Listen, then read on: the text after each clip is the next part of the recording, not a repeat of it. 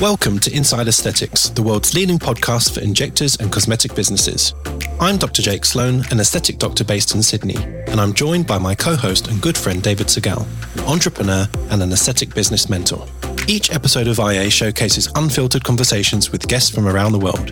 In a sometimes disjointed industry, IA aims to help educate and connect our global community to raise the bar for both our businesses and our patients. To further support and educate our listeners, we offer a range of additional resources under our IA Patreon subscription service. This caters for injectors and business owners of all levels and includes interactive live Zoom sessions, webinars, hints and tip videos, private chat groups, and exciting future content to come. To subscribe to IA Patreon, head to www.insideaesthetics.com/Patreon or click the link in our podcast description. You should seek medical advice before undergoing any treatment or procedure, and these podcasts do not replace a professional and bespoke consultation. We're back again in the studio with... Should we call her Jubilant Julie? I don't know. We had a few names in our last episode with Julie. But welcome back, Julie. Nice to see you again. Today, we are going to do one of our Disasters and Solutions podcasts, which I think we planned originally to do more, but, you know, some of these disasters are less frequent. Yeah, and not everyone's willing to talk about them. Exactly. Too. That's half the problem. Not everyone's willing to talk. So we've got... a master of disaster in our studio today, in a good way, because you handled the disaster and it wasn't, you know, you weren't in the injector, but we're going to get into all of that. But this is chapter 3 of Disasters and Solutions. And what we really tried to do with these ones, if it wasn't clear, is we're not trying to judge injectors. We all have complications. I've had occlusions, Julie's had occlusions, David's managed occlusions from injectors who've worked for him. They are to some extent unavoidable, but if we can learn some... I don't know, golden nuggets or pearls of wisdom from what Julie has to tell us. Maybe we can mitigate that problem and reduce the probability. Yeah. So that's the point of these ones. So, yeah. Yeah, well, we've got to share to learn. Got to share to learn. So, that's Julie, right. Welcome again. How's your week been? Because it's been a few weeks since we've spoken to you. Brilliant. Yep. Okay, perfect. It's been busy, but everything's great. Excellent. Perfect. Yeah. So... this story was around on your Instagram. Time is flying. I think about a month or 6 weeks ago. I can't remember exactly when it was doing the rounds, but everyone was... June 14th. Oh, Jesus Christ. Okay, time's really flying. You also remember the dates of your own disasters. Yeah, you know? Okay, fair. It's funny. Yeah. But to give the listeners context who haven't come across it, there was an injector in your clinic treating a lovely patient... I think it was chin filler, and she suffered an interesting occlusion. So why don't you tell us more just about the background of, you know, what happened that day, who was the patient, what was the plan, you know, what was the backstory? So the backstory is that one of our newer injectors on our team, I've been injecting for about a year. And we, on the last podcast, we talked about somebody who... is one of those people that pick it up, that's passionate, that pick it up fast. She's one of those injectors, right? She's a sponge and she's talented. So she, you know, I taught her how to inject. She's been to several of my workshops, really wonderful injectors. So she decided to record the chin injection and show me when I got back, because I've seen her do chins before. She did great. So she recorded it. She had somebody record it. And also she recorded an ultrasound of the chin before as well. So she had two recordings before it happened. And, you know, it's kind of cool because how many disasters do you have that you can actually look at the video and see it happen? And, you know, I was in Japan visiting my granddaughter, and of course, you know, 16 hours ahead of time. So when it happened, I was asleep. It happened, you know, in the early mornings of in Redding, California, and in Japan, it was the middle of the night. So when I woke up, I had several messages from my office team saying, please call us right away as soon as you wake up." And I called them. And they said, we got a vascular adverse event that's a bad one. And I was like, oh, no. And they sent me pictures, and this poor patient stuck out her tongue, and half of it was white, half of it was pink. Before you go into the meat of it, what was the purpose of the injection? Why was even the patient there? How many mils were used? What was the expectation of the treatment? So the patient has seen us before with previous lip fillers, and this injector did a really good job with her lips, and she came in and got a consultation, and her chin was a little bit wide, a little bit masculine, so they were just going to put some in the center of her chin to feminize it and bring it down a little bit, feminize the chin and kind of frame her lips a little better. So the assessment was great. The patient really, would have looked good. I didn't see that because by the time I saw her, she was Hylenex, but I'm sure it looked good, except for that half of her tongue was white, right? So it was just a routine. Oh, I love what you did with my lips. Let's do my chin next. And she did have a history of a little mini facelift, but other than that, no surgeries. Non-smoker, which is helpful. How old was the patient? 30s, in her 30s. And presumably she'd had her lips done already. So she was consented for, filler and presumably complications, etc. So how do you guys run it in your clinic? Is it a paper form? Is it digital form? Do you do it every time you do a new filler? Like, I think this varies state to state and country to country, and to be honest, practitioner by practitioner. So how do you guys run the consenting? So yeah, we have them sign two consents. So we talk about all the things that could happen, on-label, off-label, what fillers cannot be reversed. And we're just straight up with them, tell them it's rare. But that, I'm just so straight up. I'll say, hey, look, in my career, I've caused these types of adverse events 5 times in 25 years of injecting. I've seen it 5 times with my own hands. And I've seen hundreds, maybe even more than hundreds, but throughout my career with other injectors. So it happens, but it is fairly rare.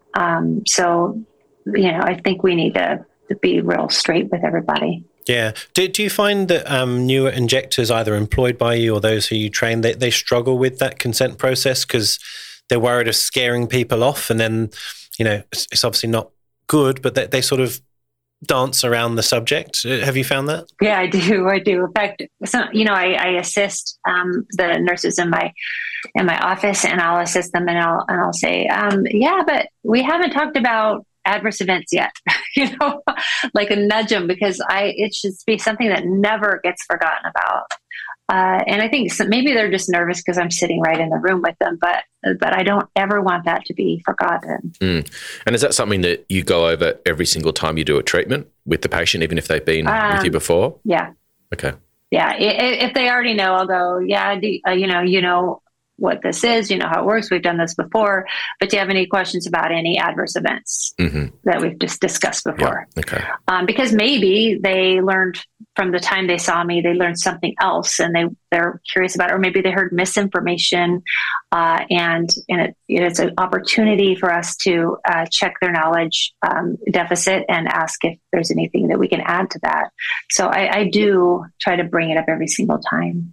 Yeah, it's actually really important. Our patients are Googling, they're on Instagram, they see stuff, they read stuff, and it gets confused. And, as much as they'll sit there and go, yeah, I know what we're doing, I think it's just so important to just be like, look, here's the boring 2-minute spiel again. I do need to tell you these things because it's the law, but it's also your face. It's you're the one who's going to suffer, if this happens. So let's just be clear what we're doing here.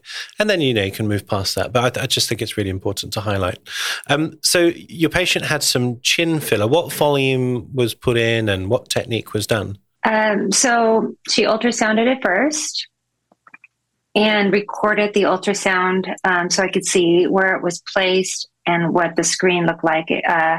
And then she proceeded to go in the central chin to feminize her chin and make it more narrow. And she did everything the way I taught her. So, I couldn't pick anything out. She aspirated, she planted with stabilized her hand, used a ring aspirator, and really did a beautiful job with technique, slow, even, steady pushes. She did everything right. It was Jupiter Volux. So you know, the product was appropriate. The technique was appropriate. Sure. She just did everything right, except for the ultrasound exam. The ultrasound was read wrong. And the ultrasound in our office is new to everybody else. It's all very new to them. We had a trainer come and train when we first bought it, but she wasn't there that day. That day that the trainer came, she was at her other job. So she's one of those people that has a lot of gumption, but she has another job, right? So it's harder. That's another reason to hire somebody who's only dedicated to your office, because a lot of times trainings and events that not everybody can come to because there are other obligations. So anyway, she's the only one that didn't get trained on the ultrasound, how to read it, how to do it. It looked on the screen to her like that artery that she saw that was huge and pulsing, a big red stop sign. It looked to her like it was over here, but in reality, it was in the middle right here, a huge hole. There was a huge hole in the bone in the middle with a big blood vessel coming right out of it in the middle. I sort of was armchair quarterback because I got the videos. I already knew that the tongue is going to be half necrosed. Or half obliterated with the filler.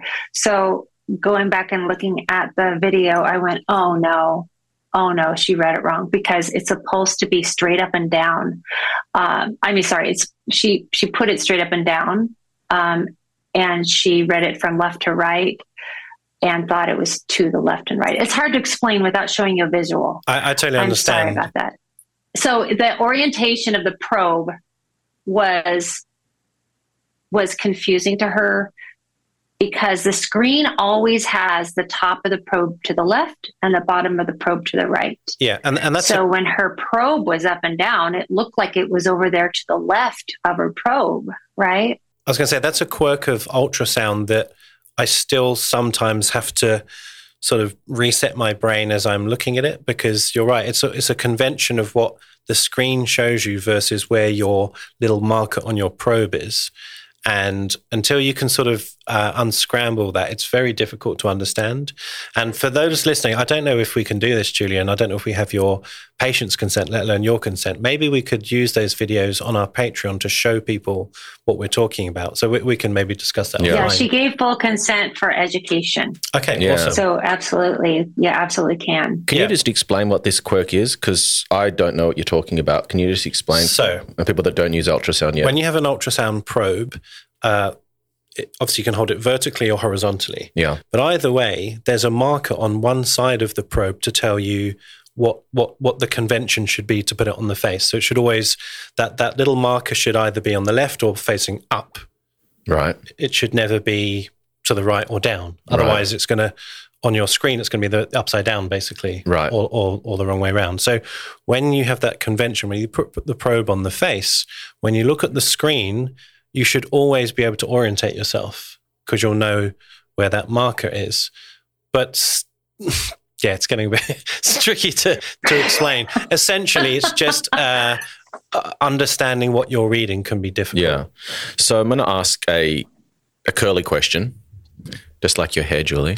Awesome. Do you think that because she didn't have that training and she used the ultrasound incorrectly and almost had a false sense of security because she was looking at something that she thought was accurate but in fact wasn't, that she did something that if she didn't have the benefit of an ultrasound there and was just doing a chin treatment as has normally been done before ultrasound came into the equation, that it almost put her in a disadvantaged position because she was using technology incorrectly that made her do something she would not have ordinarily done without an ultrasound?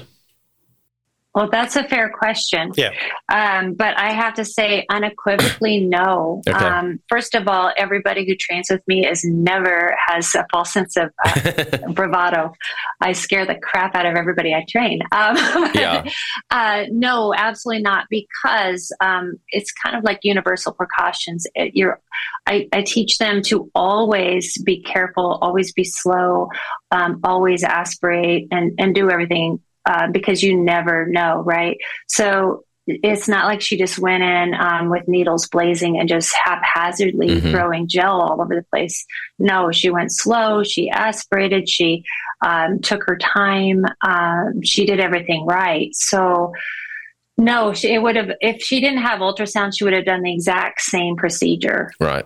The exact same, because she took every precaution. Knowing what I know now, I think her false negative aspiration was because the needle literally was in the foramen. It was blocked by the bone.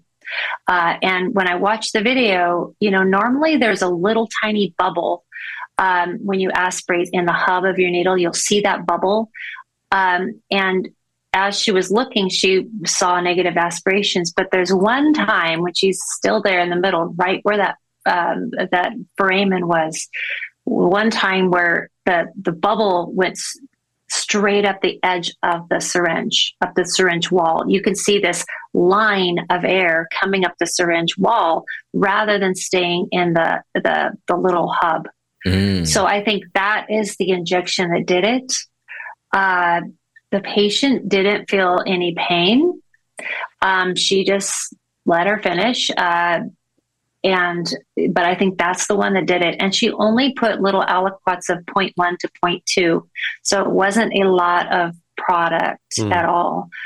Going back and critiquing armchair quarterback, she didn't have, I like a fresh needle after every single poke.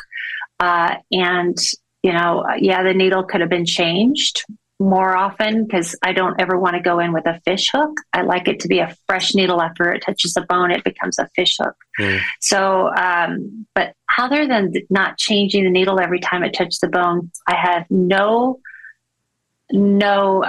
criticism at all. Yeah. I wouldn't have done anything better myself. So I don't think that's true, but I think knowing how to use an ultrasound can be a huge advantage. I know that if she understood how to hold the probe and how to read it at that moment, she would not have put her needle in the middle of that chin. Yeah.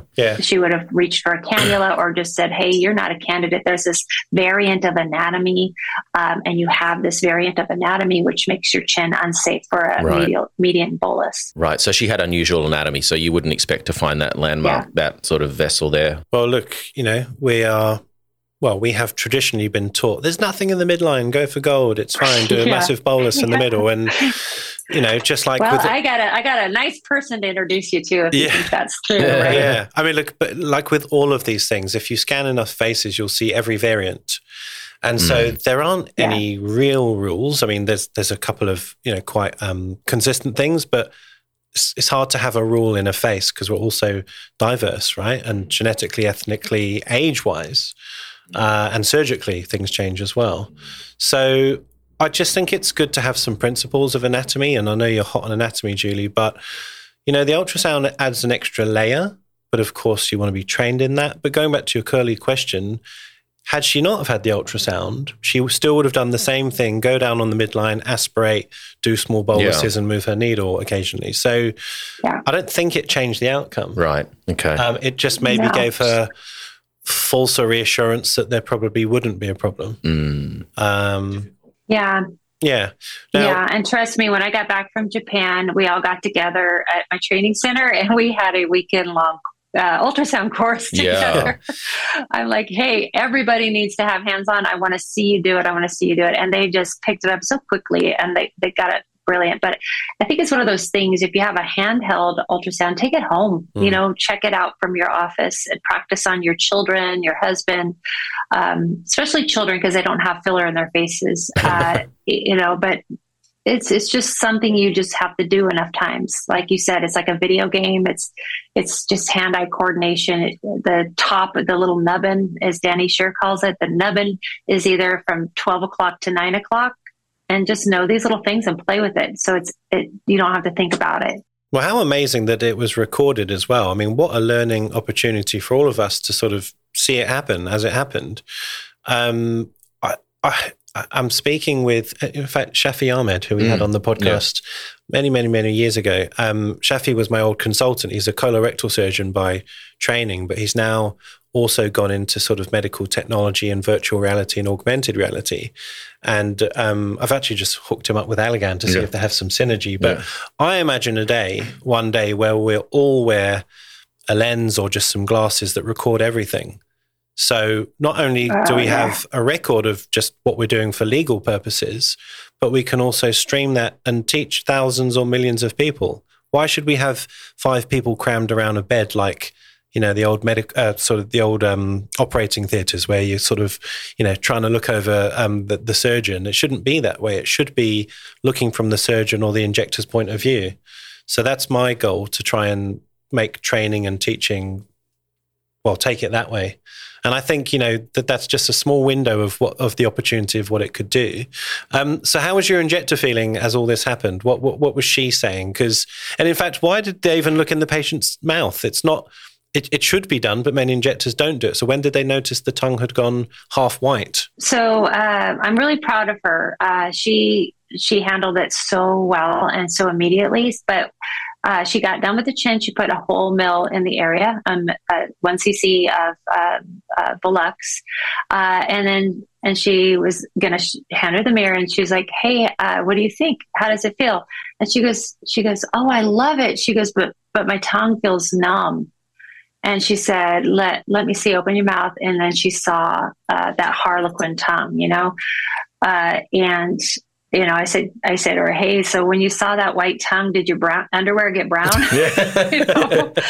Touching cloth. Yeah, not good. And she goes, "Yes." More than touching cloth. Yeah. Yeah, it freaked me out. And I said, "So what did you do?" And she said, I calmly said, "Okay, so remember what we talked about with vascular adverse events. I think that's what's going on with you. I think we block some blood flow to your tongue. It's white. So I'm going to go get help and I'll be right back." And she went out and she called the code, and everybody in our office stopped what they're doing and came in and helped and ran our protocol, which, by the way, I think we should all run drills in our office for both blindness and vascular compromise. So everybody knew what to do. Everybody just got right on it. I had nurses that were off that day that came in to help and assist her.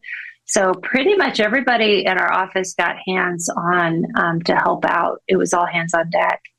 And I clocked 15 hours on FaceTime in 3 days, you know, from Japan, you know, guiding them and helping them do our protocol. But they did it. I had nothing to do with it other than just being virtually there. But I'm really proud of my team. This is the first one they've ever managed on their own, and I couldn't be more proud. Well, let's talk about that. So, how do you? What is your protocol? What happens? What's everyone's role? And how often do you do the rehearsals? So the rehearsals, I'd like it to happen every quarter, but really realistically about 2 a year. But I think that because your staff might change, you know, things like that. But everybody has a role, from the person who answers the phone to the practice manager. She's the person who's going to go scrounging for more hyaluronidase because there may not be enough, right? My protocol starts with prevention, but the real meat and potatoes is the diagnosis, to know it. And like you said earlier, that the little spidey senses you get as an experienced injector, knowing when something's not right. And so we talk a lot about, and I train a lot about, diagnosis. And then getting that early treatment so they don't go home with this problem, and that they know when to call if they do go home with a problem, right? If it's a delayed response or an undetected response that you can't tell. So I think we don't talk about diagnosis or prevention enough. But she did it. She did all the key things for prevention, and she diagnosed it right on the table, which is great. And ran the protocol. It's getting the MA in there for pictures. You want to take a picture right away. She had help of somebody drawing up hyaluronidase and plain lidocaine. So the protocol in our practice is you take a cannula and 1 mL syringe and put plain lidocaine in the area. So that will vasodilate and make it easier for your hyaluronidase to get inside the lumen of the blood vessel. While I was sleeping, they did all this on their own without my direction. They did all that. They tried to get in the lumen of where they were in the midline. They reported they got several flashes of red in the area. And they really thought it was the ascending submental. So they were coming in here and pushing it in. I know you can't see me on the podcast, but they are pushing it in the ascending submental most of all. I always say try the scene of the crime first, which would have been the midline for Raymond that we didn't know that it existed. But that's why ultrasound's great when you're running a vascular occlusion. You can see the quiet areas. You could see perhaps a foramen that shouldn't be there. So they did all that. They, every 20 minutes or so, you repeat. And in between, you're going to do heat packs, massage, Pronox to calm the patient down and maybe vasodilate a little more. And it helps with anxiety too, because it's got to be scary for them, and it is. Let's see, what else am I missing? So repeat. And in the case of this tongue, before I woke up, somebody was out there doing research to look for a paper on tongue necrosis. And they found one where it talked about injecting underneath the tongue at the floor of the mouth. So they put a little bit there. And then when they woke up, I said,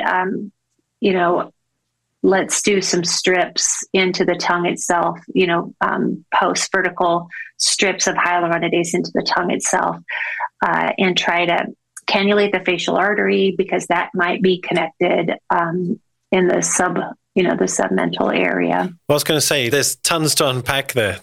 There's so much. First of all, what was the patient saying? Because she sat there with half a white tongue, bit numb. She's already been told this scary thing might happen is probably happening. So I've seen the video. She looks remarkably calm and she's pretty compliant. Thank you, Pronox. Yeah. So I mean, joking aside, most clinics don't have nitric oxide in their clinics, but some do. Did you find it a valuable help? You felt like it kept her calmer? Yeah. Oh, absolutely. But I got to say, before she got the Pronox, by all accounts, she was super cool. Mm. She was like, oh, yeah, do what you got to do. I trust you. She was really cool the whole time, honestly. Mm. And I think that you're not going to get that every time. But this patient is just a really, really mellow person. Yeah. I don't think she was very scared at all. But she probably, later when it kind of dawned on her, she was just like, oh, wait, I could lose half my tongue. Am I going to talk funny? How's this going to affect my eating, my swallowing? And I told her, hey, look, Dr. Kaplan is right next to me. He's here, and he talked to her too. And I said, he used to remove tumors out of tongues and these patients do just fine. He's removed people of half of their tongue many times. And, our goal is to not let that happen. Yeah. This is why we're going to put a lot of the enzyme into your lumen of your arteries and into your tongue and try to clear this, in the next 3 days. And we have 3 days to make this right. Yeah. So, just stick with us for 3 days. And that calmed her down a lot. And she told me later, hearing what my husband said and what I said about we have 3 days helped her sleep at night, and you got to remember, unless it's blindness, an ocular issue, you have 3 days. It's better to start on day one, of course, but I think it's good for the patient to hear it's urgent and not emergent, unless, of course, it's vision. Yeah, that's a good point. And so So what was happening? The patient was in your clinic all day for those 3 days and coming back in the morning, or like what was happening there? Yeah. She'd come in whenever she could, like probably like the afternoon, because by the time I woke up, it wasn't good. But if she came in the morning, I would just set my alarm clock on my phone to be 1 a.m. Right. So I'd wake up and go out into the living room, so I didn't wake up my son and my husband and be on FaceTime. Yeah. At 1 a.m. But I just followed her for longer than 3 days. I followed her the whole time I was in Japan. And when it got out of the urgent, like when I knew we got it and I knew that the danger was over, that was pretty much day 2. And by day 3, she just had a little pain radiating along her jawline and in her ear.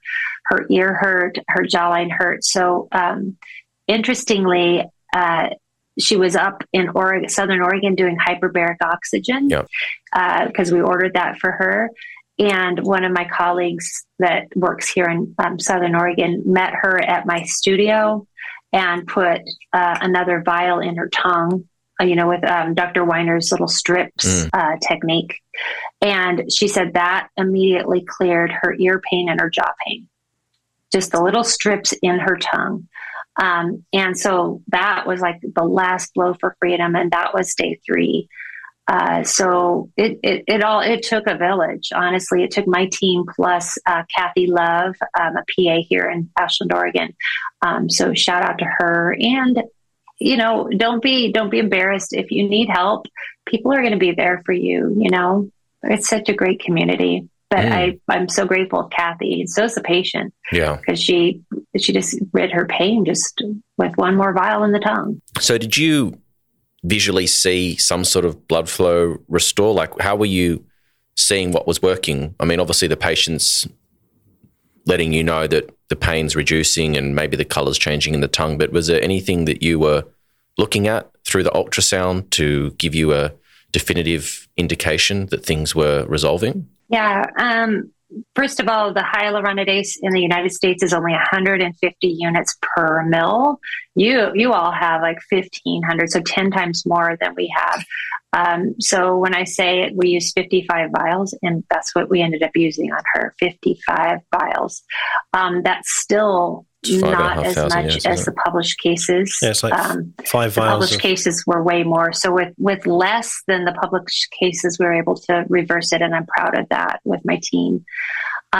So visually, what I could see happen, from the first time I woke up and started helping, the tongue was already looking less white and had pink kind of starting to show through a little bit.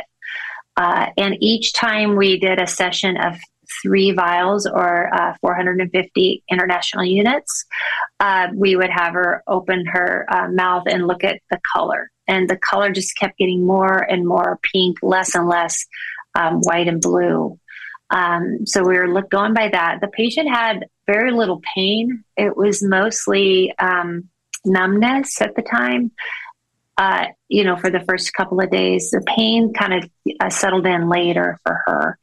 But visual changes, there's really not, it's hard to do capillary refill on the tongue, but we were trying. There was no skin changes at all. Her chin never got blanched, which is another sign that you got something occluded within, the blood vessel. And when it's distant like that, it's a blood vessel. It's not compression or anything like that. So it was pretty obvious to us that it was intralumen embolism. I just did some math. So 55 vials of Hylenex is about 8,250 Hyalase. So like, 8, in fact, no, divided by 1,500. Yeah, 5.5 vials. So it's not a crazy amount for a significant occlusion, but I've got a theory. When I came to AMWC Miami this year, I did a very brief talk on facial dissolving and filler dissolving, and I'd sort of dangled the question. I didn't answer the question. I dangled the question to the audience that I'm not fully sure if Hylenex and Hyalase are even the same thing. because they're made from a different product. They're not. No. And so when we sort of one's an animal source, one's a human. Yeah. Well, in fact, I thought that Hylenex was from ovarian hamster sort of recombinant DNA. That's what I read, because we don't use it here. So that's what I read. Well, we have Vitrase and Hylenex. Those are the two that we have. Hylenex has a human source, and Vitrase is ovine sheep testicles, actually. Yeah. You know, if you have a choice, you know, we only have a choice of two that are commercially available here. So with the two, I choose Hylenex because it's less chance of anaphylaxis because it's not doesn't have the sheep component or the animal component.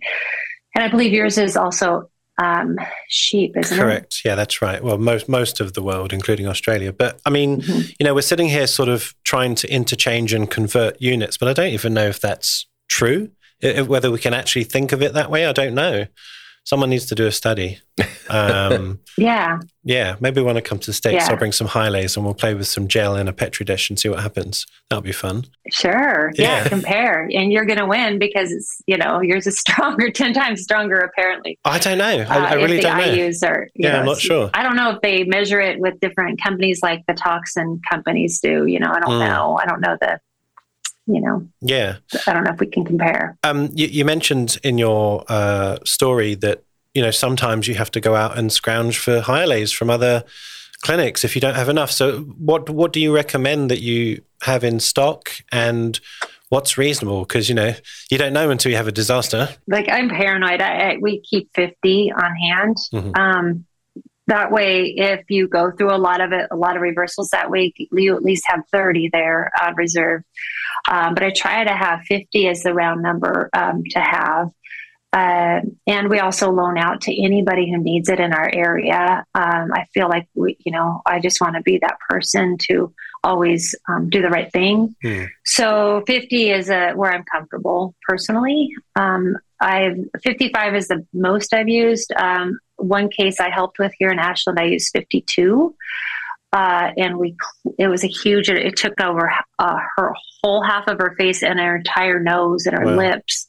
And it was from a piriform aperture. And I used 52. I thought that was a lot. But when they don't have any necrosis or any bad things after all that happens, it makes you feel like, okay, that was worth it, you know, to use all those. And like you said, it's not that much in the big scheme of things. But yeah, I really think it can be hard in some communities to scrounge, to ask, because that's our practice manager's job, and she'll come back in and go, so Dr. So-and-so has two, this other place has three. So now we have five. And that's five. That's four more than we got the last time we needed help. Yeah. Last time we needed help, that first day we got one expired Vitrase, which, you know, and of course, since I'm a nurse practitioner, I had to get on the phone, and I had to get my husband on the phone too, because he's the doctor. He wants to talk to the doctor first. And I know this guy, and I'm like, oh my God, are you kidding me? Yeah. Okay. Yeah. You can talk to my husband, the doctor. And then it was expired. So I'm like, thanks guy. Yeah. So that's why I have 50. I can't rely on other people to come through. And just in case you don't know this, a lot of, oncology wards at the hospital use it as a dispersal agent for some of the medications for cancer. So that's one place you can go and ask if you know somebody who works in oncology in your local hospital. I don't. So I just, but anyway, we had enough. It was fine. How much is a vial of Hylenex in the States? I'm just curious for you guys to buy. A lot. It ranges really, how prices go up and down with supply and demand, anywhere between $100 a vial to $150. Right. And so, if it was $150, how much did I spend? Yeah, that's a lot. You got your calculator? Yeah, that's... I'm not talented. Yeah, that's a lot. 5,000 if it was 100, right? So 7,500 if it was... Hey, that's pretty good. 7,500 if it was 150. So I don't know. but it was worth it. Saved her tongue. Yeah. Right? She didn't lose her tongue. So I think it's a small price to pay. Also, the hyperbaric and the EO2 dressings, if you have a skin one, are worth it. Really, really worth it. We've been trying to get in contact with those EO2 people to talk about their product, and they just don't answer my emails. So they did it. No. Maybe they don't know you're legit. Yeah, maybe not. You need to let them know because it's an interesting product. Those dodgy guys from Inside Aesthetics. So basically, again, it's like it's a patch that you put on the skin that oxygenates the area, right? That's how it works. How successful do you find those things? Well, we haven't. I'm gonna knock on a bookshelf or knock on a shoe shelf. Yeah, we haven't had to use them in our practice for our patients, because everybody who's come in, we were able to reverse it and not get necrosis. But if you have pending necrosis, they get to the pustule phase and it's starting to break down. I think they'll overnight it to us, and they will deliver it. By the next day, you get it, 9 a.m, and to get the patient in there and teach them how to put it on. Super easy. And the pump itself is the size of an iPhone Pro. So it's convenient. They could put it on in a backpack or a fanny pack and just go about their business. Right. But we haven't had to use it for a vascular event yet, but we did recently have to use it for a medication error that damaged some of the skin. And that was really, really alarming for us, because I never thought this would happen. And I'm going to do a post on this soon. But I did have to call a couple weeks ago while I was in Dallas. I got a text from another one of my nurses who said that she accidentally grabbed sodium bicarb instead of lidocaine or xylocaine. Both of the labels are blue, and they're the same size vials, and they're lookalikes. And we don't use bicarb generally, so it wasn't even on her radar because it's not something that we usually. But for some reason, that day, somebody put it next to the xylocaine, and so 1 mL got injected for a lower lip block on each side, and she showed me the. I know we're veering off of the tongue subject, but she showed me the pictures and said, "Is that bruising?" And I said, "No, that's not bruising. We need to go through our protocol with medication errors, and we need to, tell the patient, have her come back. We're gonna, do all the things." So. And then since that, I was in Dallas at Aesthetic Next. I asked the question to the big group, to an anesthesiologist, and 3 other people came up to me afterward and said they did the same thing. So that made me feel a little bit better. But their patients didn't suffer necrosis, just an injury, because it's too alkaline for the tissues to be happy. So I will say that EO2, the first day she put it on, it was so pretty and so brilliant. It was so much better. I'd say 50% lighter, because it was bright red patches where the bicarb went. And the third day, it was nearly gone. You couldn't even see it, and the pain reduced. So I do believe in these little patches, and I think as time goes on, they're going to get even better. And I think it's for a lot of people a lot more sensible to use these patches than to go into a tank at a center. Yeah, if our listeners are wondering, we don't have these in Australia, but it's like a applicable patch that basically highly oxygenates that tissue that's suffering to try and salvage it or save it. And it seems to have some decent anecdotal results. So getting back to the tongue patient, so day 3 comes around, you use the Weiner technique. I think that was the last thing that you said you did, and that seemed to almost clear all of the issues up. And so what happens from there? Like, what happened to the patient? How did you sort of resolve that or sort of finalize that situation? And then also with that nurse, like what, as a business owner and as a mentor and teacher, what did you do then to sort of reconcile that with her, to kind of, obviously she's probably pretty traumatized by the whole situation, especially once the adrenaline has gone and the patient's fine, probably has a chance to then all that stress probably catches up with you, and it can be quite overwhelming. So how do you sort of deal with those two things, the patient and also your injector, because I would assume her confidence would be knocked around as well, and there might be a bit of, you know, a bit of a mess to clean up there. So just walk us through that. Yeah. I think anytime you have your first major event with your patient, or even a minor one, it feels major, you're going to be emotionally shaken up. And she was, but she also handled it really well on the surface. And the patient couldn't have been any more cool than she was. And the patient was very understanding, and she was so good about follow-up. So what we're doing, what really helped the process is I said, hey, the patient is cool with us publishing this. And so let's write it up. Let's do a paper together so that we can get this out there for other people to learn. And the patient was so excited that something bad that happened to her might help prevent or help save somebody else's tongue. And also to publish, about this median perforating canal that is this little hole inside of some people's mandible. Get that out there too. So she was excited. The patient was excited to be published and to be written about and to be out there for education purposes. And it gave going over everything and writing it down in paper format and APA format, I think was really healing for the injector as well.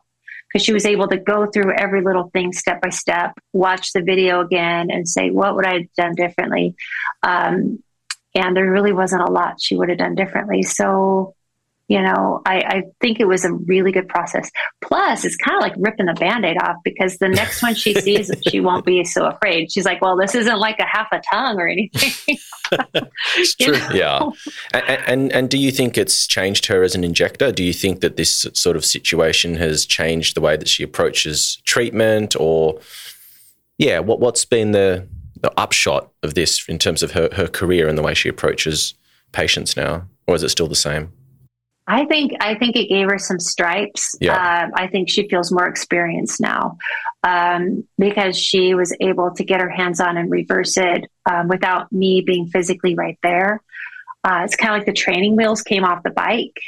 And I think she has more confidence now. She's really taken a deep dive in anatomy. She sort of did what I did when I had my injury on my face, right?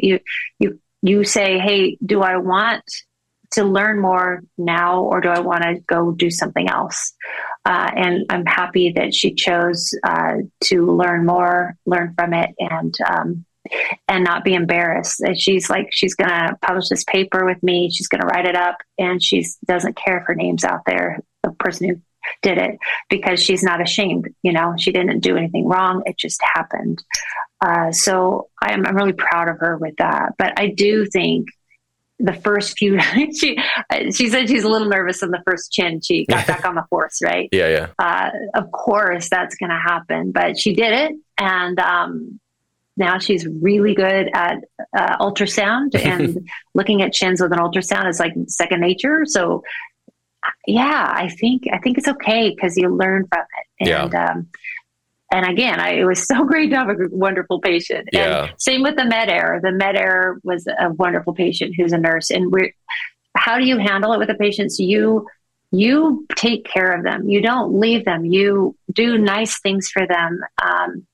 You really communicate with them very often. Maybe not every day, because you'll be a pain in the butt. But just don't let them be far from your mind. Yeah. And show them you care.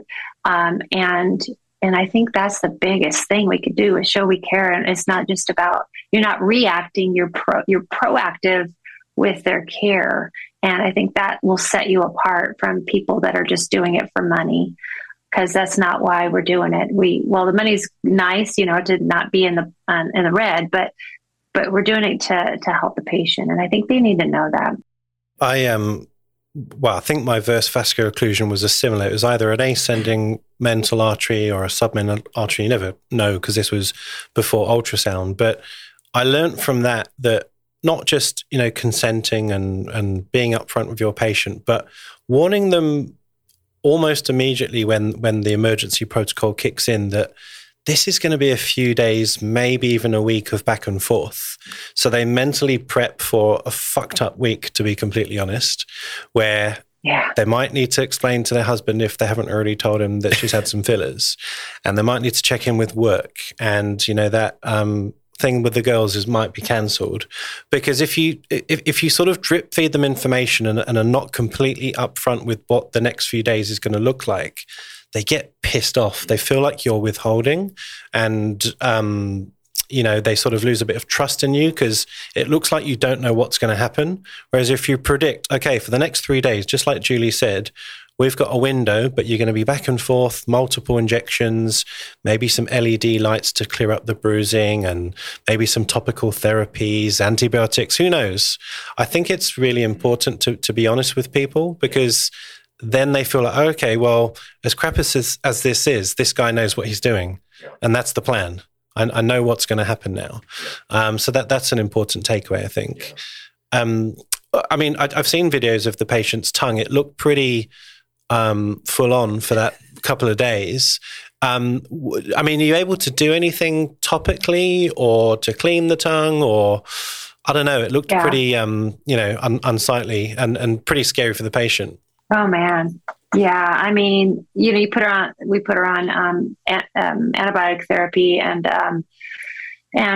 oral steroids. And, of course she got thrush. So now she's got this fuzzy white tongue, and you would expect that. Right. So we had, hypochlorous acid, mouthwashes, plus, my husband called in a thrush type of wash as well.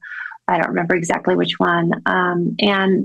And, you know, so she did have some mouthwashes, just to get the, you know, the flora out of there and to help with that. You could also probably do diflucan if you want, but yeah, that was kind of, pain. But I think the biggest problem she had was it's still kind of numb. And when she talked, she couldn't talk right, you know, cause she was like tripping over her words. Mm. And when she's a business owner and a businesswoman, so it was hard for her to communicate with people she communicates with in her family. But they were all so supportive over her and her recovery. But yeah, not talking well is a tough one. And of course the ear pain and the jaw pain was really kind of annoying. Yeah. I think it's really admirable and invaluable that yourself and this nurse have embraced this complication so openly and have used it as an opportunity to improve your own internal practices and protocols, but also to share that with our community. And I think that, you know, not just in this industry, but whenever you make a mistake in life, there always is the temptation to try and bury it, not talk about it, pretend it didn't happen. And that might be the easier way to go, but it's never going to make you grow. Like if you make a mistake or something happens, even if you didn't do anything wrong, something bad happened under your watch or by your hands, that if you don't embrace it and you don't use it as an opportunity to see what could have been done better, or how you can improve a protocol, or how you can help everyone else that's in that world, you're kind of missing an opportunity, I think. And it's kind of, and in some ways very selfish. And it can be difficult to do, because you're putting yourself out there, you know, because we live in a world where, unfortunately, a lot of people take pleasure in other people's misfortunes and mistakes, which is kind of sad. But I just wanted to say, I think that's, you know, it's really admirable what you guys done and how you've been so open to share it and talk about it. I mean, this is going to be heard by, you know, tens of thousands of people, and you know, you've already got a big profile yourself. But I just wanted to say, I think that it's really admirable the way you guys dealt with it and how open you've been about it. Oh, thank you. And I want to add to that is the patient literally said to us, I feel more confident going to you guys because you know how to handle these when they happen. Yeah. And even if I'm not there, like I wasn't this time, my team of, 8 beautiful, wonderful people, great injectors, they all pitched in and had this patient, they took really good care of her. And she said, I would never go anywhere else. So to give that gift of confidence in the team, it warms my heart. And for her to say, hey, I want this to be out there so other people, it doesn't happen to them. That's just really, really a great gift. But I don't think we should ever be embarrassed to talk about things that happen. And that's why I mentioned the dressings and the medication error, not to say, hey, we suck and there's complications happening out of our office. Well, guess what? There are complications happening out of everybody's office. You just have to be brave enough to say, hey, this happens sometimes. We're not robots. We are human beings. And this is an opportunity for people to look through their, for the medication error, look through your cupboards, see if there's any lookalikes, separate them, and have a meeting about it. These, how many calls I get about people saying, oh my God, I reached for the Hylenex for this lip VO and it was Dysport. Yeah. Because Dysport looks exactly like Hylenex. Oh, really? Green writing. Yes. Yeah. So many people put a whole vial of Dysport in the mouth area. Oh my God. And that's a long complication. And I probably have 12 different injectors that have called me with this one. Yeah. So I always separate the Hylenex with the Dysport in our refrigerator, and I put Hylenex in a big box that says Hylenex so that it doesn't happen, right? But I never climbed to the fact that the bicarb and the xylocaine have the same vials until this, right? And so now a patient's cool. She wants me to put it out there. Yeah, it's embarrassing. We've had two injuries in this year. But you know what? If we don't put it out, who's going to learn from it? Yeah. These things happen all the time in general medicine. You hear about these things happening in hospital. Someone goes in for an amputation and the wrong leg that happened here a while ago. Someone got the wrong leg cut off. Oh, it's horrible. But these things happen in medicine. It's just because we're in cosmetics, it gets so much attention and it gets so much scrutiny. It's kind of a little bit unfair in some respects because people just feel like they're just being targeted and you just got a constant, you're in the crosshairs of either the media or a regulator or your colleagues who are going to jump on you. Mm. And it's yes, if you're being silly, you're not taking proper protocols, you're acting in a way that's not correct and fair enough. But I mean, mistakes happen. As you said, we are human beings, and I do feel that we do get a lot of unfair scrutiny because of the industry. Yeah, I mean, because there are a lot of independent solo injectors around the world and, maybe less eyes on what's going on behind the scenes, maybe less compliance, maybe they're not checking their cupboard for expired stock and, all this kind of stuff, then I think that criticism is fair. Yeah. Whereas I'm sure Julie's running a pretty strict ship. And sometimes these things just happen. It's human nature, right? Well, if you've got 8 injectors, are they all on every day together at the same time? No. Usually there's between 3 and 4 per day. 3. So you'd be doing what? At least 30 to 40 treatments per day. So 200 or 300 procedures per 200 to 300 that's procedures per week. A lot of stock. That's... you can be the most careful driver in the world. Look at it like that. That's pretty good odds, right? That we only had 2 last year or this year. Yeah, 100%. But so far, the year's not over. But yeah, I think they're doing a great job. Before this tongue case, I'm the only injector in the entire office that had a vascular occlusion accident. That's not true. Another person had a chin issue too, but we resolved it. It was fine. It wasn't the tongue. It was a little less scary. But yeah, before the other chin, I was the only one. And I thought, why is it always me? And my needle was always moving and it was always tiny amounts. And I've never had one with an aliquot or bolus anywhere. It's always with my needle moving and always tiny amounts. So I thought, and then one of my nurse teammates said, Julie, I think it's because you're diagnosing them. You're seeing it like people don't maybe always see it, and it just resolves on its own. Mm. And I think she's right. I think people go home with vascular occlusions. The patient assumes it's a bruise, but there's collateral circulation, so it never gets picked up. And so I always say, when somebody says, oh, I've never had a vascular occlusion, I say right after that, Because how many do you think that we've had that we don't know about? I think it's a lot. How much filler is put in veins? I think it's a lot. We get away with the veins for the most part, unless it's in an area of swelling.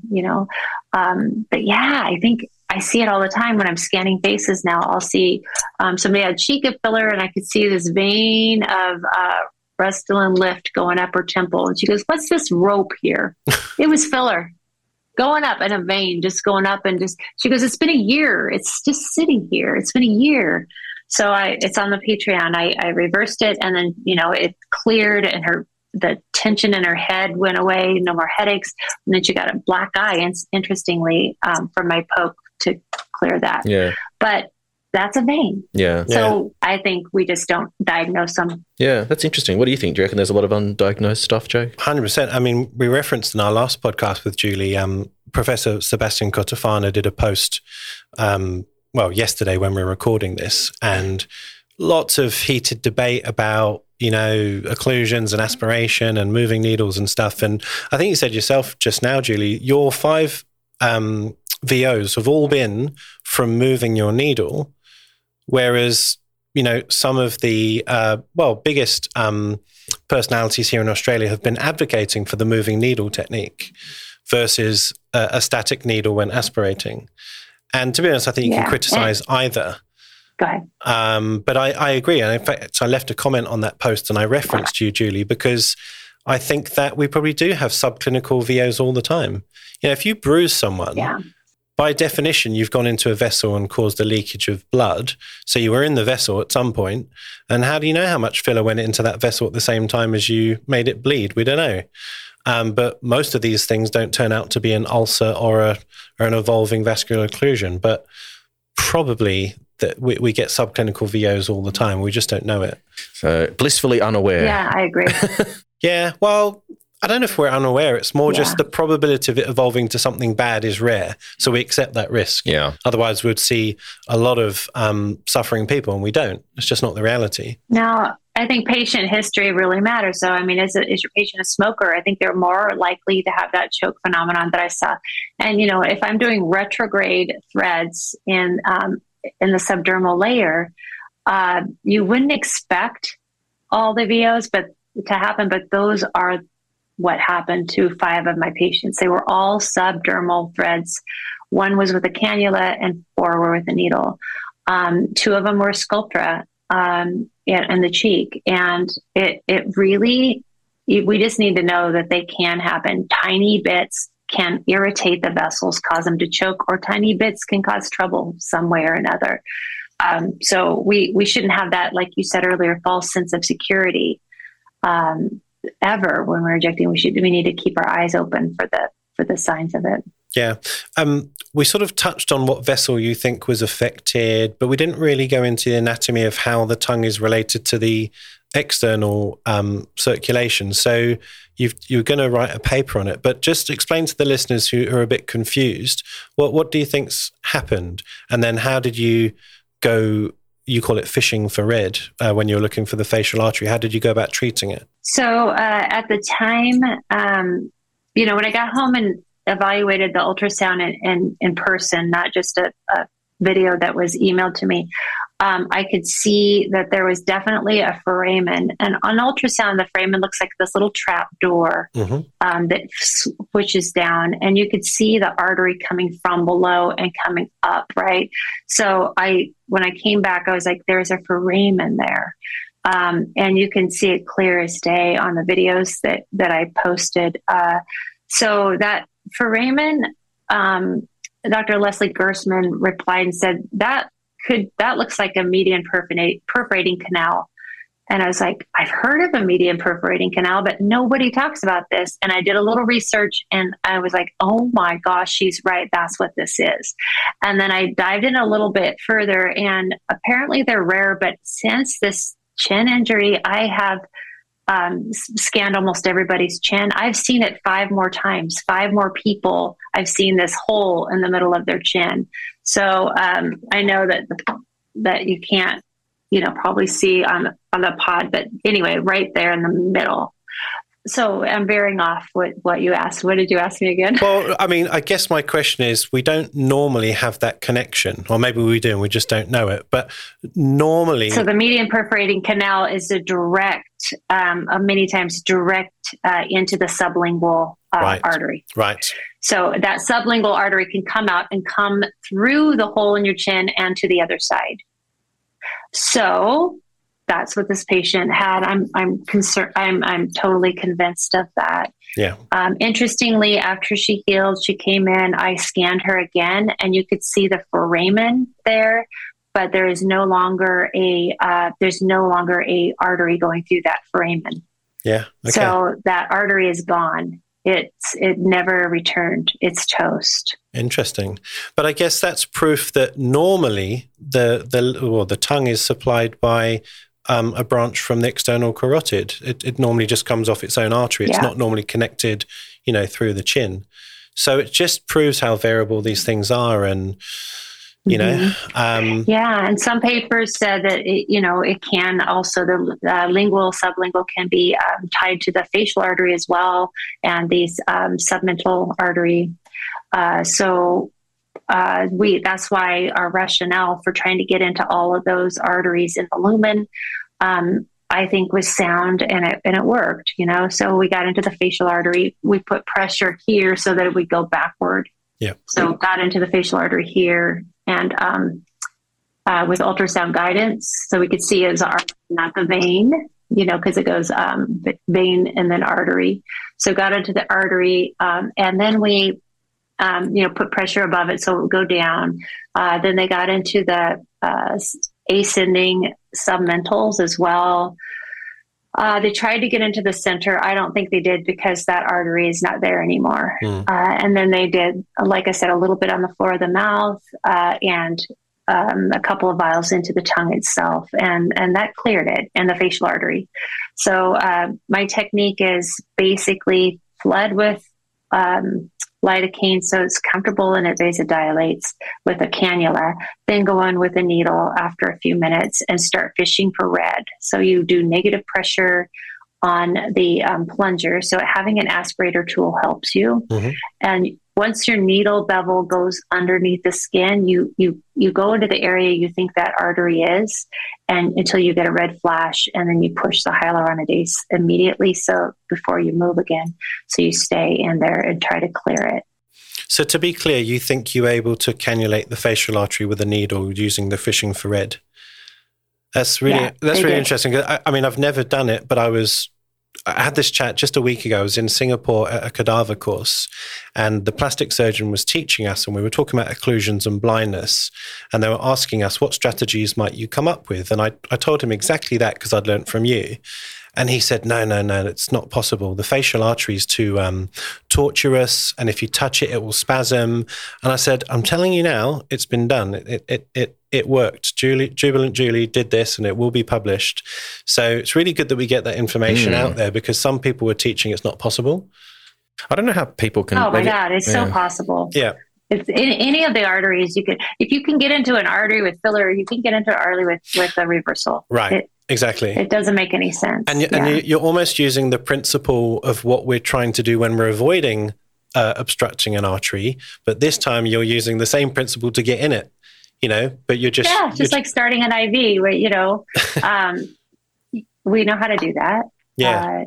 It's just, it is counterintuitive a little bit, but it's so logical, right? If you have an embolism, you have an obstruction, really blocking blood flow to an area, why not go directly into it?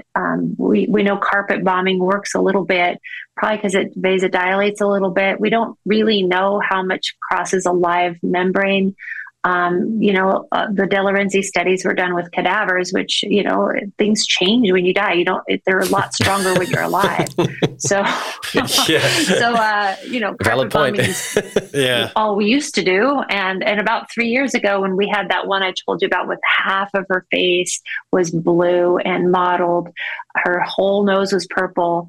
That's when it occurred to me, let's try to get in that facial artery. Yeah. And it worked. And I'm telling you, sometimes a butterfly, you could just stick a butterfly in there, tape it to the skin, and all you got to do is just keep putting it into the tubing, you know, and just watching it.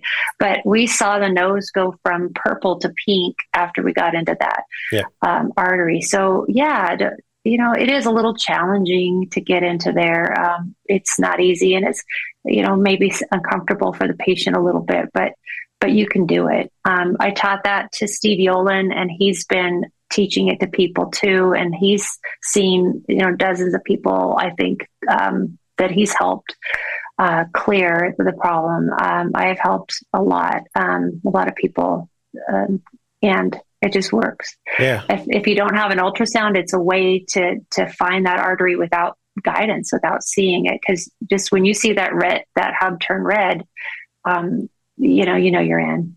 Of course, you could be in a vein, might not do anything, but you just keep trying. Yeah, knock on wood, haven't had a blindness case yet, and I hope I never will. But if it ever happened, I think I would do that. I would try to find the facial artery.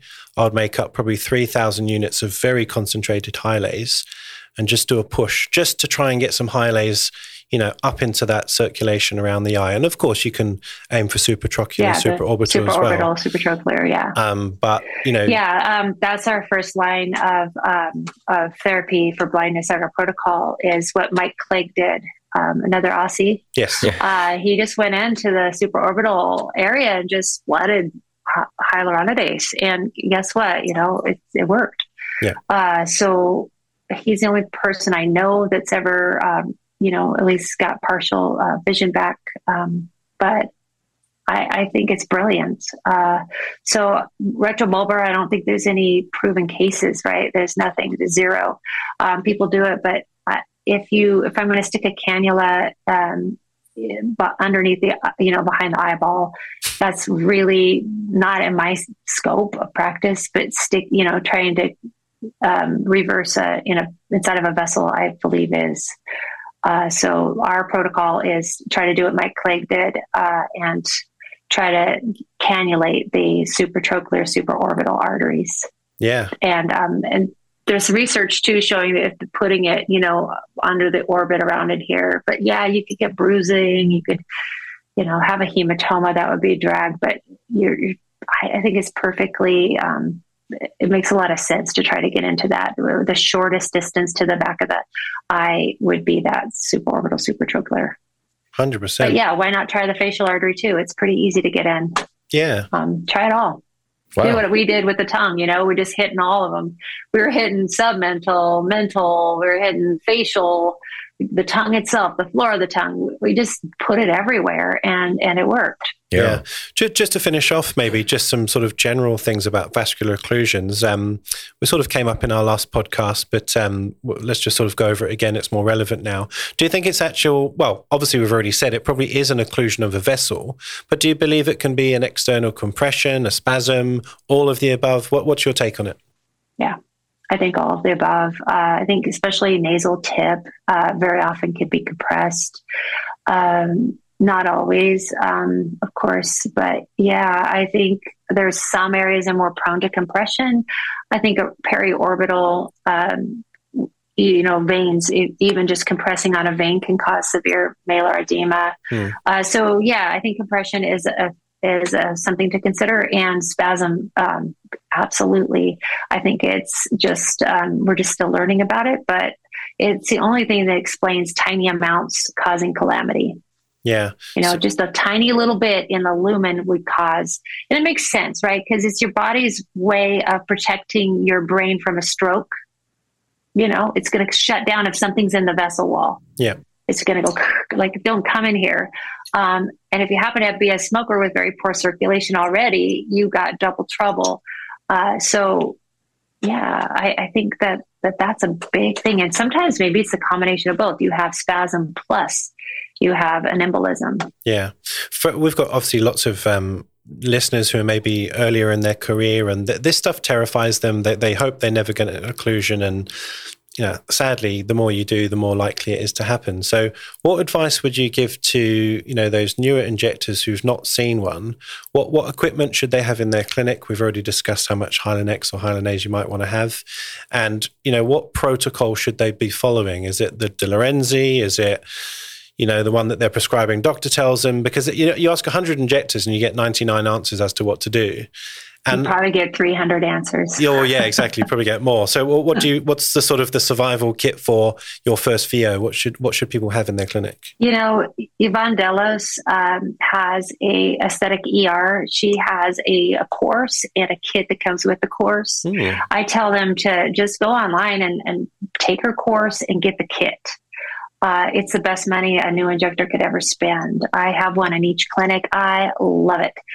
She thought of everything. And she even has a little occlusion protocol in there. So it's one of those things that you have to be prepared and run the drills in your office, just so you can know it by heart. You're not going to sit there and read a 2-page protocol when you're in crisis and your patient's in crisis. You really need to know your stuff. And I think the only way to do that is education. Maybe watch some, subscribe to some Patreon people that are all about safety and just educate yourself as much as you can and your team. If your medical director does not know, HA from Sculptra, then you don't have the right medical director, period. I don't care if they're $100 a month and that's who you could get. They're cheap. Get somebody that knows their stuff, because when the chips are down and you're an RN, you can't diagnose or treat, and they don't know what the heck they're doing. You're screwed. Such a good point. They'll get sued. You'll get sued. Nobody's going to be happy, especially the patient. So have a knowledgeable team all around you. And I can't say that enough. And just have... protocols change. So don't be static. Don't say, hey, I bought Yvonne Delos's kit. Here's a protocol. I'm good for another 10 years. No, because every year we're learning more stuff. I mean, we just learned about choke. We just learned about variant anatomy. So nobody seems to know that there's 0 to 5 zygomaticofacial foramens, by the way. So we're learning every year. We're learning more and more and more. So don't be static in this. Don't be complacent. Don't say, yeah, we got a protocol, we're good. No, keep researching, keep learning. So I say that to new and old people like me. So never stop learning. 100%. That was great advice. Lots to, fascinating. Yeah. Fascinating. I've got one more, I guess, sort of logistical question, and maybe this didn't happen with your patient, but let's say they were angry or a little bit fractious in that sort of dissolving process where things sort of get a little bit more heated. Where do you stand with things like refunds or apologies or transfer of care to someone else? The money thing. I'm so glad you asked, because a lot of people don't do what we do, and I wish everybody did. I first of all apologize right away, because nobody expects to go in. You expect to go in and get a nice, pretty outcome and walk out feeling better, looking better. And all of a sudden, you've got a horrible thing happening that's going to affect the rest of the week, at the very least, right? So we need to apologize. We need to take responsibility, and we need to hug them and say, I'm so sorry, but I got this. I'm going to help you. I'm going to get you through this. We're going to get to know each other really well. It's going to be a few days. Maybe even longer, but I got you. I'm not letting you go. And we got this, our team has you. Be that way. Don't be just like, oh, you're fine. And then underneath you're going, oh shit. You gotta be real and be compassionate and care. And then don't send them to the desk to pay for it. That's insane. I can't imagine saying to our tongue patient, okay, so that's $900 for that syringe of Volux, please. What? No, I bought that Volux. I don't want her paying $900. So no, don't let them pay for anything. In fact, I will reimburse them if they have to see the dentist, if they have to see a dermatologist, if they have to see a wound care specialist. I'm please save your bills and send them to me. I'm going to be reimbursing you for any out-of-pocket expenses that has to do with what happened. Mm. I got you. And I don't mean I got you just emotionally. We got you. Our team has you, and you're not going to pay a penny. I wish we all did that. Hyperbaric oxygen, all the Hylenex, you're not going to charge them for that. So like I said, if you treat them well, they are your patient for life, because they won't trust anybody else. and that's the way it should be. But if they're angry, hey, you know what? That's the stage of grief and it's normal. I don't know why our tongue patient didn't really get there. I think it's because she felt so loved and cared for. But if she did get there, I would say, you know what? I get it. This is a stage of grief. I went through it too with my injury. You know, first denial, I did that. And then anger. I wanted to sue the makers of Radius. I was so angry. That's normal. I'm glad I didn't. But, you know, I just decided to focus on healing. But people get angry. That's normal. It's absolutely, you know, yeah, it's weird if they don't really. Medication error, same thing. You know, they're going to be angry right off the bat because, like, what the heck? Didn't you do the 5 checks? Didn't you? What the heck? You just got to admit it right away and fix it. Don't charge them. I agree with everything that you said. However, I will add to that, just from a business person's perspective and someone that's owned clinics and had multiple letters from lawyers and claims for things that staff of mine have done over the years. And I would say yes to everything that you've said. And just like you have a protocol for medical emergencies, you need to have a protocol in place from a business perspective. And that would mean having an understanding from your insurer, how they would like you to handle this kind of situation before it comes up. Because at the end of the day, I'm not sure how it works in the United States, but they're the ones that go in, and if someone tries to come after you legally, they're the ones that are going to defend you. They're going to come up with their own legal strategy. So you want to be fully aware of how your insurance company and you are going to work together to resolve this, so that they're not going to try and say, well, you did this, therefore we're no longer going to cover your policy, which can happen. And number two, you need to have a relationship with a lawyer. This is just part of your support team. So you have a prescribing doctor, you have an insurance company, you have a lawyer, you have an accountant. These are all the people that are going to support the back end of your business. So when the shit hits the fan and you have a complication like this, as Julie said, having all these protocols planned out, knowing exactly what your team's going to do and practice them, rehearse them, you need to understand from a business perspective how you're going to handle this, because certain things that you say and do at the time, putting omissions in writing, saying, and every situation is going to be different, but you need to have advice from a lawyer and your insurer so that when this situation happens, you know exactly what to do, so that you can do what you said from a medical perspective, but you're also not putting yourself in a position where someone's going to effectively not cover your policy or sue the pants off you because something you did was just a mistake in the heat of the moment and everyone's panicking. So that will be my only piece of advice, is to do your due diligence from both a medical and a business/medico-legal perspective. And document the crap out of what everyone said, what you did, photos, videos.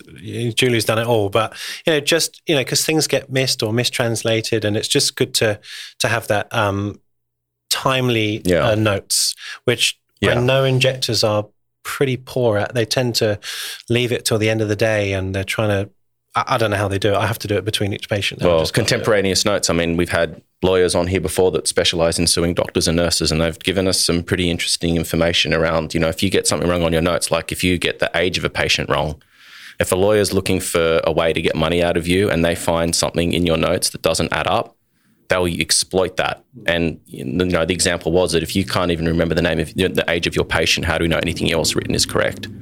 And so that's, especially in the United States, right? You guys are the most litigious country in the world, and closely followed by Australia. So, you know, it is, unfortunately, you've got to try and balance taking care of the patient, but also making sure you're dotting your I's, crossing your T's, and you're actually prepared for this situation from a 360-degree perspective. Definitely. Well, did you have anything to add to that, Julie? Sorry. I think it's even worse in some states than others. You know, in California, we had private investigators coming into offices asking for lattice and arresting nurses who sold the lattice. It's pretty ridiculous. Mm. Of course it's a prescription and it needs to have a prescription, but, you know, it's bad. Or a nurse just saying a dose of toxins, like, we're going to drop 45 units. Okay, well, now you just, you're a nurse who just prescribed, so you're under arrest. That kind of stuff is happening in some states and not in others. In other states, It's totally Wild West. So I happen to have a business in California, which is a really tough state. So you have to know the laws. You have to have, like you said, have an attorney, have a team, and be in really good contact with your insurer.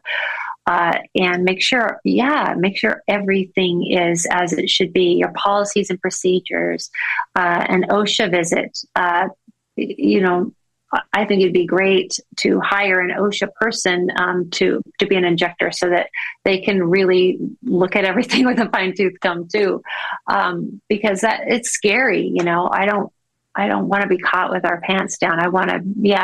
It's a lot to think about having a business. Yeah, all these things are important. Yeah, and you have to wear those legal hats too. Sadly, of course, yeah, because that's the way the world is. Yeah. So OSHA, is that the health authority? Who are they?